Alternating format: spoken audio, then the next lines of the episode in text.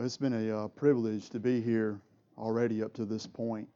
Um, worship was sweet, fellowship was sweet when we first got here, so I've, I've been blessed to be here uh, up to this point. Uh, there's a lot of special people here to my heart, a lot of family, a lot of friends, so I'm just so honored uh, that Phil asked me to come speak with you, uh, preach this morning God's Word, and uh, so, so thankful for that. And I hope that uh, the passage that we read this morning, you will leave here uh, encouraged, full of joy, and most of all, uh, worship Jesus, Christ our Lord. If you have your Bibles, we're going to be in John chapter 10. John chapter 10, and we're going to look at verses 1 through 21. John chapter 10, verses 1 through 21. Um, initially I wanted to preach the entirety of John chapter 10, but it was just too much, too rich. So maybe we can save that for a, another time if Phil would have me back after today. So uh, if you're able to, I would like to, uh, for you guys to stand as I read these 21 verses. In John chapter 10, starting in verse 1, reads like this. Truly, truly, I say to you, he who does not enter the sheepfold by the door, but climbs in another way, that man is a thief and a robber. But he who enters by the door is the shepherd of the sheep. To him the gatekeeper opens. The sheep hear his voice, and he calls his own sheep by name and leads them out. When he has brought them out, all his own, he goes before them, and the sheep follow him and they know his voice. And a stranger they will not follow, but they will flee from him, for they do not know the voice of the strangers. Now, this is a figure of speech Jesus used with them, but they did not understand what he was saying to them. So Jesus again said to them, Truly, truly, I say to you, I am the door of the sheep. All who come before me are thieves and robbers, but the sheep did not listen to them. I am the door. If anyone enters by me, he will be saved and will go in and out and find pasture. The thief only comes to steal, kill, and destroy. I came that you may have life and have it abundantly. I am the good shepherd. The shepherd lays down his life for the sheep. He who is the hired hand and not a shepherd, who does not own the sheep, sees the wolf coming and leaves the sheep and flees, and the wolf snatches them and scatters them. He flees because he is a hired hand and cares nothing for the sheep. I am the good shepherd. I know my own, and my own know me. Just as the Father knows me, I know the Father, and I lay down my life for the sheep. I have other sheep that are not of this fold. I must bring them also, and they will listen to my voice. So there will be one flock, one shepherd. For this reason, the Father loves me, because I laid down my life that I may take it up again. No one takes it from me, but I lay it down of my own accord. I have authority to lay it down, and I have authority to take it up again. This charge I received from my Father there was again a division among the Jews because of these words. Many of them said, He has a demon and he is insane. Why listen to him? Others said, These are not the words of one who's oppressed by a demon. Can a demon open the eyes of the blind? You may be seated.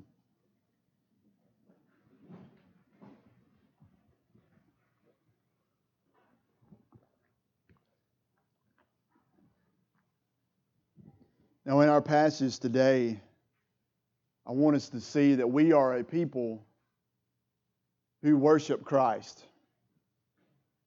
If we are followers of Christ, we should worship Christ, our Lord. In many other places in the world, if you worship Christ, bad things will happen to you. You may be killed. My hope for us today that we just wouldn't admire Christ, we wouldn't just follow him. We wouldn't just swear allegiance to Christ, but this morning, this passage, these 21 verses, we would worship Jesus Christ, our King, our eternal, our uncreated one, our all wise sustainer of life, our Redeemer. We will leave here this morning worshiping Him because that's what we were made to do. We were made to worship Him. He is God. He is one with the Father in spirit and truth.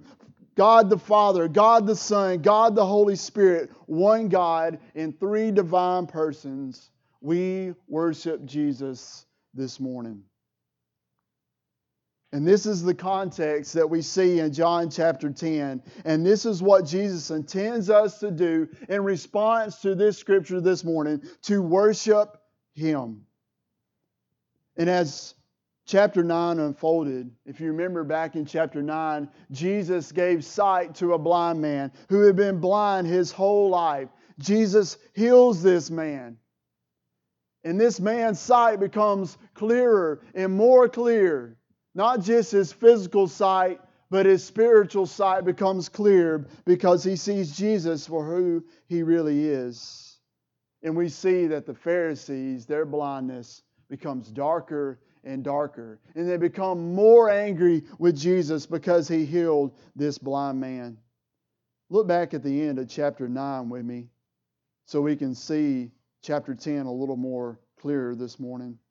In John chapter 9, verse 24, the Pharisees tell the healed man there in verse 24, Give glory to God. We know this man, Jesus, is a sinner. So they're saying to the blind man, Give glory to God. We know this man is a sinner. But then look at verse 38. The healed man who had just been healed from his blindness said, Lord, I believe. And what did he do? And he worshiped him. He worshiped him. The division becomes so plain there's ones who calls out for blasphemy, and there's ones who worship. The Pharisees were calling blasphemy, and the man who has just been healed, he sees better than he's ever seen in his whole life, and he worships Jesus. And listen to me, that's what it all comes down to today. Either we say Jesus is a crazy man, or we say that he is God. He is the Son of God, fully God, fully man. There's no middle ground this morning. It's black and white. There's no gray areas. Either you say Jesus is a lunatic or you say Jesus is the Messiah. He is Christ. Before I came to Christ as a young man in elementary school and high school, I was sitting on the fence. I thought I was saved.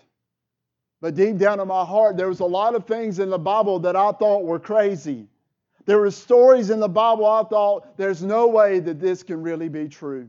There's no way that a man can build an ark and put all these animals on it. There's no way some of these stories can be true. There's no way that a man can get into the belly of a whale. In my heart, I was thinking, I know there's a God and I believed that there was a man called Jesus, but I didn't believe the whole Bible from Genesis to Revelations. And I was sitting in the middle. But at the age of 19, I realized up to that point, I was blind. My spiritual eyes were closed. That's why those things were foolish to me. That's why I thought some of those things that Christ said were crazy. Eat of my body, Drink of my blood. Deny yourself. Leave your father and your mother and follow me. Those things were crazy to me. They were crazy because my spiritual eyes were closed. But at the age of 19, finally, when my eyes were open, all these things become clear to me. And they're not crazy, they're glorious, they're precious, and they're sweet. And you see here the Pharisees are spiritually blind, and they say Jesus is crazy. Well, that's where Jesus was taking the blind man from blindness to seeing the deity of Christ, and he did. And that's where chapter 10 is going as well this morning. So, this morning in this room, you either think that Christ is insane or you think he is God. That's only two boats that we're in this morning. So let's look down at the conclusion of John 10 at verses 19 and 21. It says, There again was a division among the Jews because of these words.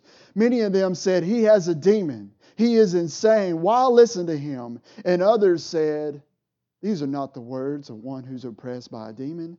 Can a demon open the eyes of the blind? So we see the division then, and we still see the division now where we live today. That's what it all comes down to. Either he's insane or he's God. And the reason that we say Jesus brought this down to insanity or deity again is because of the way that he describes his power in verses 17 and 18. Look at 17 and 18. For this reason, the Father loves me because I lay down my life that I may take it up again. No one, no one takes it from me, but I lay it down of my own accord. I have authority to take it down or lay it down, and I have authority to take it up again. Now, any person in this room, you have authority to lay your life down. You can take your life. You could jump off a cliff this morning. You could stand in front of a bullet for one of your loved ones. Anyone can lay down their life. But no mortal human being can have authority to take it up again. No one can raise their life up from dead. That's crazy talk. This is why the Pharisees are calling him insane. He's saying, I have authority to lay my life down, but listen to this I have authority to take it up again. If you're dead, you're dead. We cannot raise our own life up. So now they're saying he is insane. But he is not just an ordinary human being, is he? He is God. So, this is where Jesus is taking us in this chapter. That's where he's taking us in verses 1 through 21. So, let's follow him there this morning. Because listen to me, everything in your life depends on where you fall. Which side of the fence you're on depends on everything. Either you believe that he's a lunatic or you believe he is God. Now, there's three parts in our verses this morning there's verses 1 through 6 7 through 10, and 11 through 18. Now, 1 through 6, he is putting the Pharisees to the test again. Now, we've seen him put the Pharisees to the test many times. And John calls it here in verse 6. Look at verse 6. He says, a figure of speech. You see that? A figure of speech, a kind of parable, a word picture. He's using words like sheepfold, sheep, door, shepherd, gatekeeper, stranger. You see that? He's using a figure of speech to them. And if you notice, Jesus does not specifically identify himself with any of those things up to this point. He leaves that to the Pharisees to find out. Then in verse 7 through 10, he says, I am the door. In verses 7 and 9, and he's going to unpack that for us and we will see what that means. And then verses 11 through 18, he says, I am the good shepherd. I am the good shepherd. And one way to sum up these three parts, verses 1 through 6, he says, I am gathering a flock of people to myself from these Jewish people. I am gathering people to myself. And listen to me, church, that's good news because He is still doing that today. 2020, He is still gathering people to the flock. And then verses 7 through 10, he's explaining why he's gathering people to the flock. Why is he gathering people to the flock? To give them life and to give them life abundantly. That's what he's doing. That's why he's gathering people to the flock. And then verses 11 through 18, he is explaining how he is gathering sinful, nasty people to the flock by laying down his life and taking it up again. So he's gathering people to the flock to give them life more abundantly. And how is he going to do that? By laying down his life for the sheep. That's the summary of these 21 verses. So that he can be our good shepherd. Remember now, he's talking to the Pharisees here in these verses. Now, there's other people who are around who are listening, but he is talking directly to the Pharisees because we know that because there's no stopping between verses, I mean, chapter 9 and chapter 10. There's no bridge. He, he goes directly from chapter 9 into chapter 10. So let's look at the end of chapter 9 into chapter 10, starting in verse 40 of chapter 9.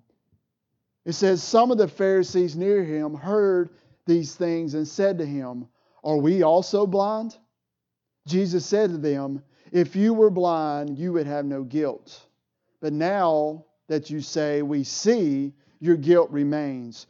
Truly, truly, I say to you, he who does not enter by the sheepfold, the door, but climbs in another way, that man is a thief and a robber.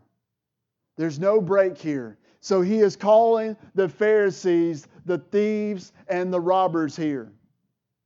They got their position as shepherd by cheating, by doing awful things. They did not have the blessing of the gatekeeper who is God.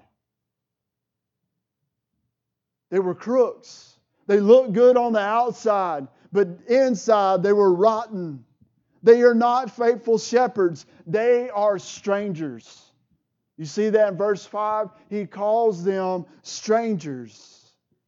A stranger they will not follow, but they will flee from them, for they do not know the voice of the strangers. The sheep the ones who follow Christ, they belong to Jesus Christ, the true shepherd, his own. And they will not be controlled by the Pharisees. Our shepherd, the real shepherd, comes to the fold with the blessing of God, the gatekeeper. He comes in all authority by his Father who sent him. That's the big difference between the Pharisees and Jesus. He has the blessing of his Father to be the good shepherd.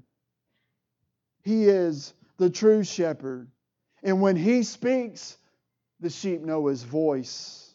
And they recognize it and they follow him. Look at verses 2 through 4 again. But he who enters by the door is the shepherd of the sheep. To him, the gatekeeper, God opens. They hear the voice. He calls his own sheep by name and leads them out. When he has brought them to, of his own, he goes before them, and the sheep follow him, for they know his voice. I recently watched a video on YouTube a couple of months ago. It was a video of this huge field. It had hundreds and hundreds of sheep in it. And the shepherd was there, and he had a few of his friends over, and they were standing outside the gate where all these sheep were grazing and eating. And he said, I want you guys to try to call these sheep to us. Do anything you want to do, make any noise, do whatever you got to do to try to get the attention of these sheep. And all three of his buddies, you know, they made all these weird noises and promised the sheep food and whistled and called. And the whole time, the sheep, they just continue with their heads down, eating, paying no attention to these three men. And then the shepherd, he said, Watch this. He goes to the gate and he makes one call with his voice. And instantly, every one of those sheep in that field, hundreds of sheep, their heads pop up and they start running toward this shepherd. Full sprint. It was the most amazing thing I'd ever seen. Why did they do that?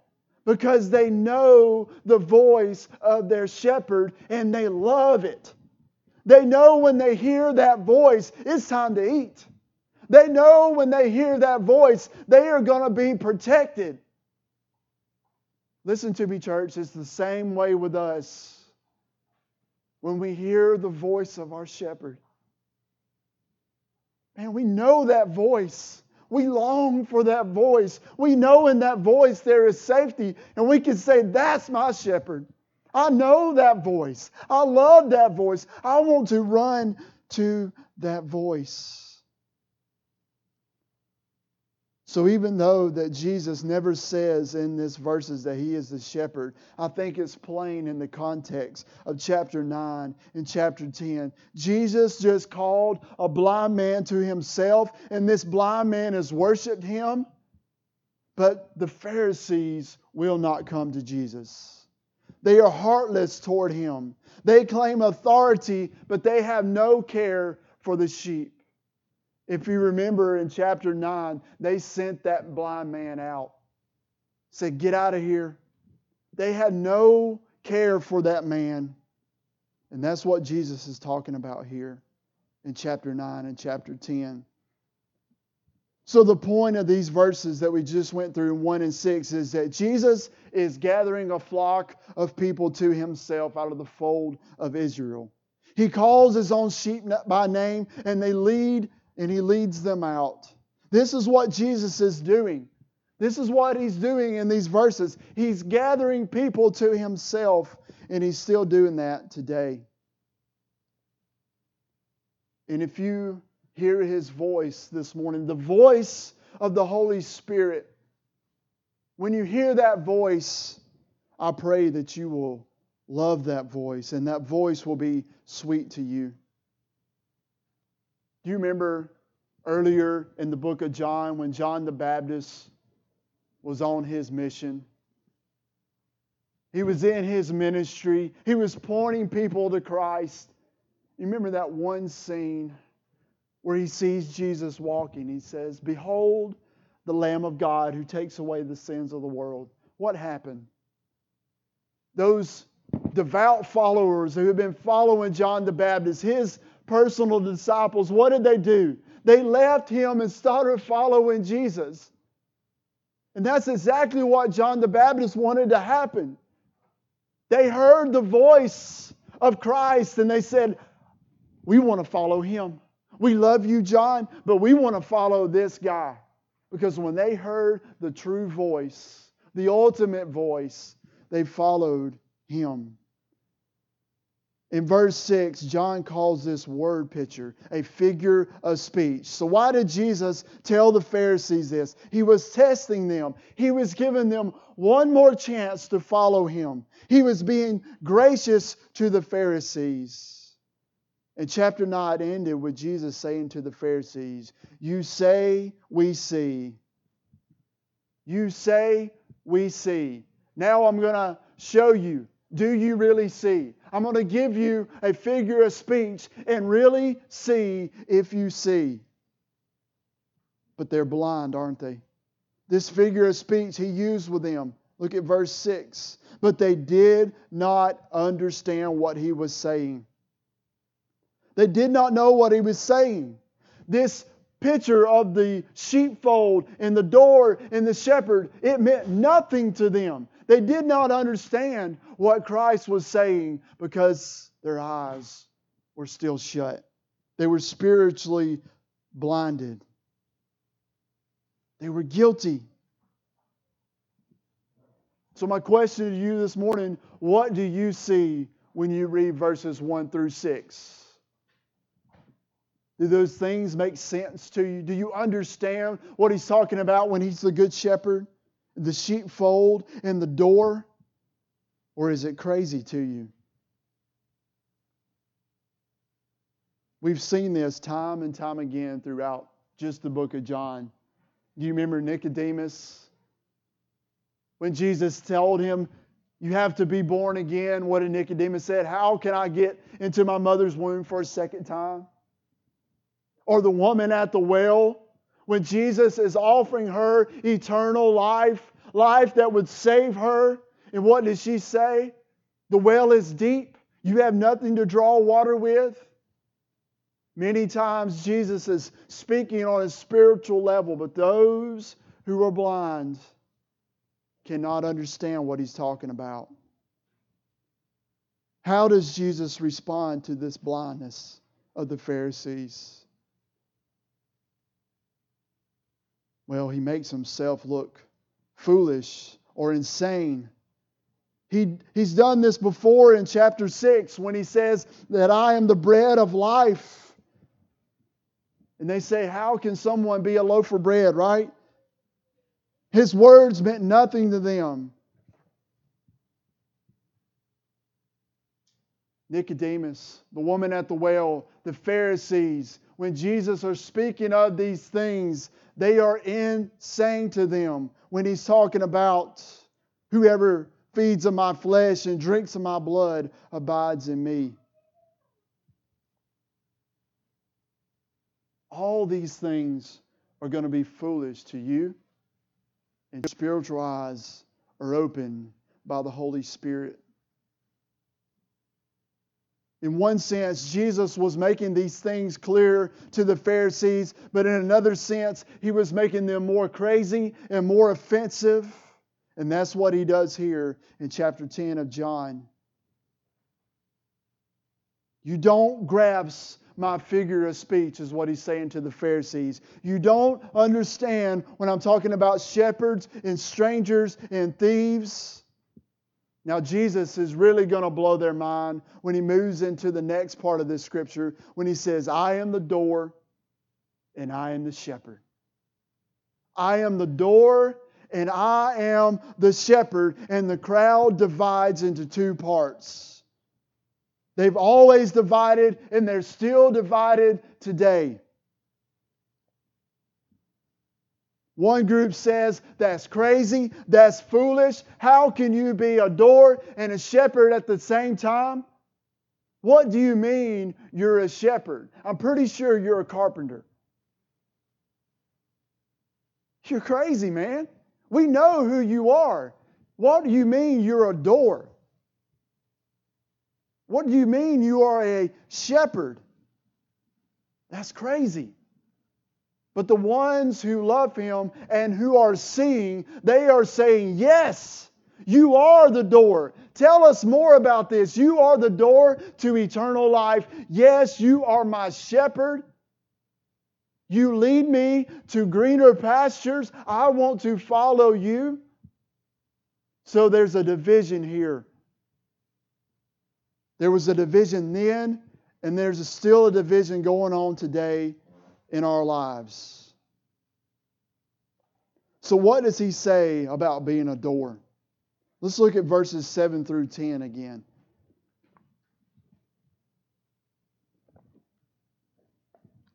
Truly, truly, I say to you, I am the door of the sheep. All who come before me are thieves and robbers. But the sheep did not listen to them. I am the door. If anyone enters by me, he will be saved and will go in and out and find pasture. The thief comes only to steal and kill and destroy. I have come that you may have life and have it abundantly. This sounds familiar, doesn't it? Remember John 14, one of the most well known uh, scriptures in all the Bible I am the way, the truth, the life. No one comes to the Father except through me. And now he's saying, I am the door. If anyone enters by me, he will be saved and will go in and out and find pasture. So Jesus is promising two things here. You will be saved and you will go in and out and find pasture. Particularly, you will be saved from the things of this world the wolves and the thieves that come and try to destroy you and kill you, you will be saved from those things because I am the good shepherd. You will be saved from all the enemies who come and try to destroy you. That's what you're saved from. You will be eternally, forever saved if you enter by me, because I am the door. And what does he say later on in John chapter 10? No one can pluck you from my hand. No one can pluck you from my Father's hand. You are eternally secure if you come by the way of the door. But I don't think anyone in this room just wants to be safe, do we? We don't want to just be safe. We want to have life. We want to do things. We don't want to be boring. We don't just want to be stagnant and stop. Yes, we want safety. Yes, we want the necessary things to get by. Yes, we want to be protected. But we also want life. And particularly, we want life abundantly, don't we? We want deep life. We want a joyful life. We want life. We don't want to just stay in the corral with all the other sheep, do we? And just stay walking around in circles all day. No, we want to go in and out and find pasture. Listen to me. If a sheep were to just stay in the corral its whole life, what's going to happen to that sheep? They're going to die. The grass is going to run out. There's going to be nothing but dirt. We want life. We want to get out of the corral, enjoy God, enjoy this life that He's given to us and given to us abundantly. We were made for this. We were made to have life abundantly. He is the pasture for our souls. And Jesus says, I am the door. If anyone enters by me, he will be saved and go in and out and find pasture. The point of saying this is that the sheepfold, it represents safety and protection. But we don't want to just stay there. We want green pastures. We want those still waters, don't we? And when Jesus says in verse 10, I have come to give you life and so that you could have it abundantly, it means I came that you may be saved and that you may come in and out and find green pastures. You have protection, you have plenty, you have satisfaction, you can be content in me. You don't have to go anywhere else if you have me as your shepherd. But listen to me. I've heard a lot of pastors preach this, and you probably have too, about abundant life. Abundant life. All of you in this room probably know this. Abundant life doesn't mean stuff. Doesn't mean earthly possessions. It doesn't mean wealth, homes, houses, cars, the best things. It doesn't mean if you come to Christ, He will give you life and everything will be sweet and perfect and in harmony from this point forward. That's not what He means when He says, I give you life more abundantly. What He means is you will have peace, patience, joy, kindness, all the fruits of the Spirit. But ultimately, what He's talking about, you will have me as your shepherd. You will have God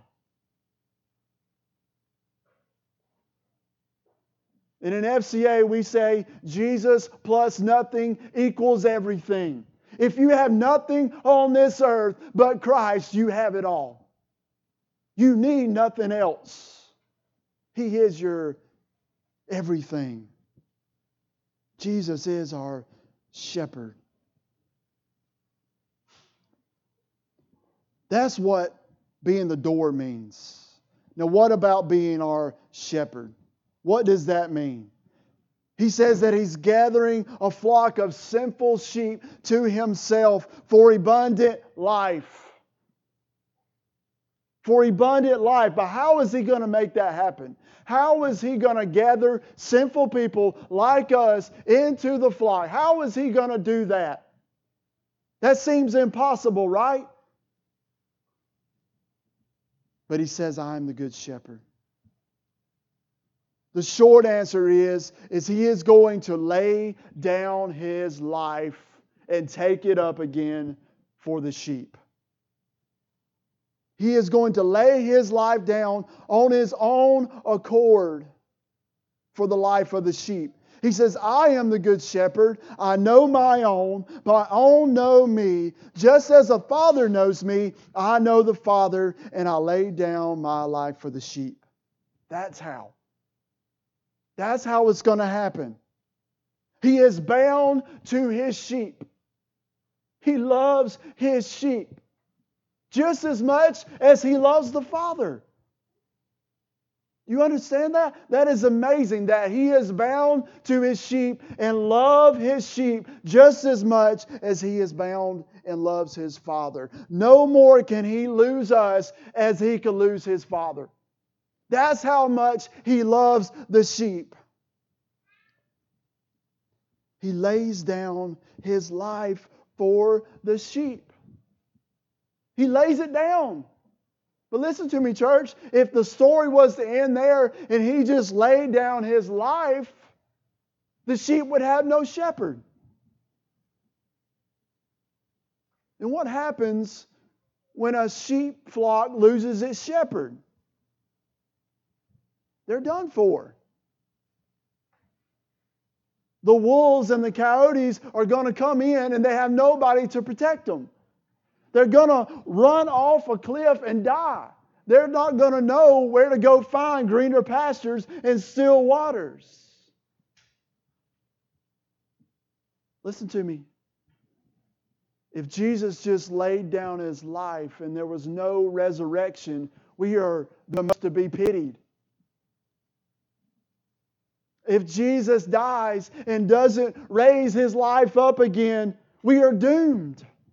But oh, there's good news. Our shepherd is still alive and well. We are not a sheep flock that are just wandering around lost. Our shepherd is still alive and he's still leading us today. We know where to go to find green pastures. We know who to follow. Jesus says, No one takes my life from me, but I lay it down on my own accord. I have authority to lay it down, and I have authority to take it up again. This is the charge that I received from my Father. The Father sent his Son to die for the sheep.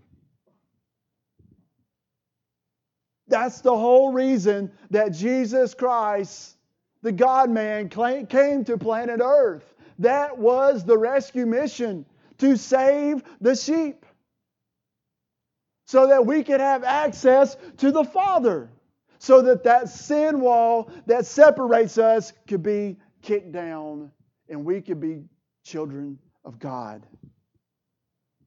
That's why he came to earth, so that we could have life and have life more abundantly.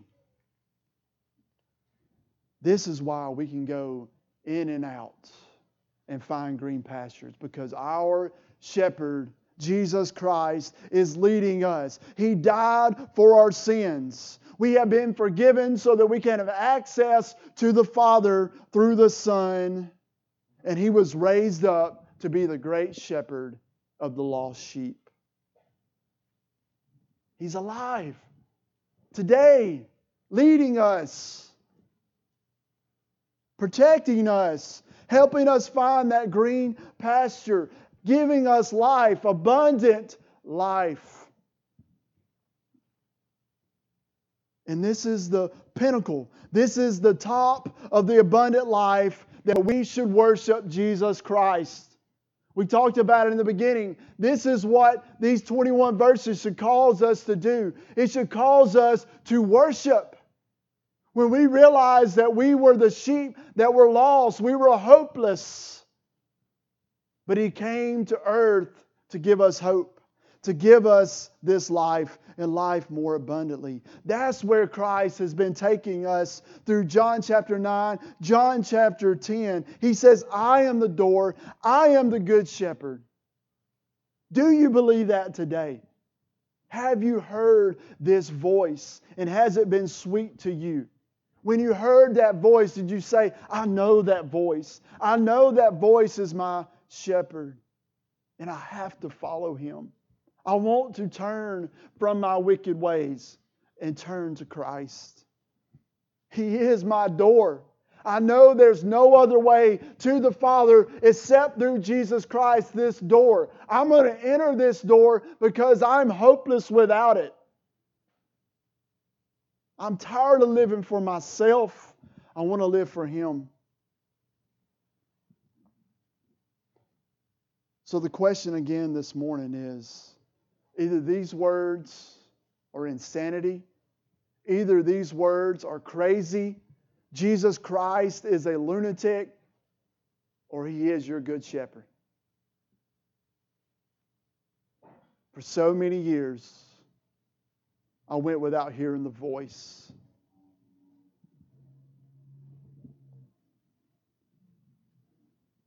I thought I knew my shepherd, but I did not.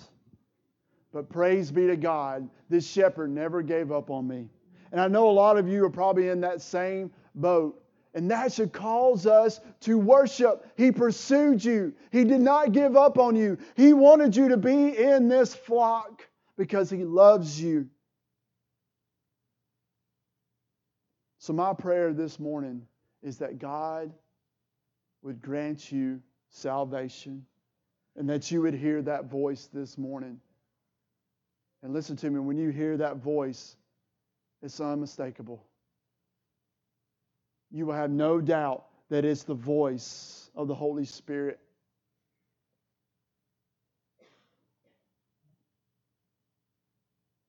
I'm so thankful for John chapter 10 this morning. And I pray that when we leave this Redeemer Church this morning, we will worship Him in spirit and true because He is our good shepherd. Let's pray. Father God in heaven, we thank you for your word. Your word is so sharp. We know it cuts to the deepest part of our soul, to the bone and the marrow. Thank you for your word. How active and alive it is. Each time we open it, God, we see something new. And I pray this morning that we would leave here fresh knowing that our salvation is in you, our shepherd. Thank you for loving us. Thank you for making a way for us to be in your flock through your Son, Jesus Christ. We pray these things in the name of Jesus Christ our Lord. Amen.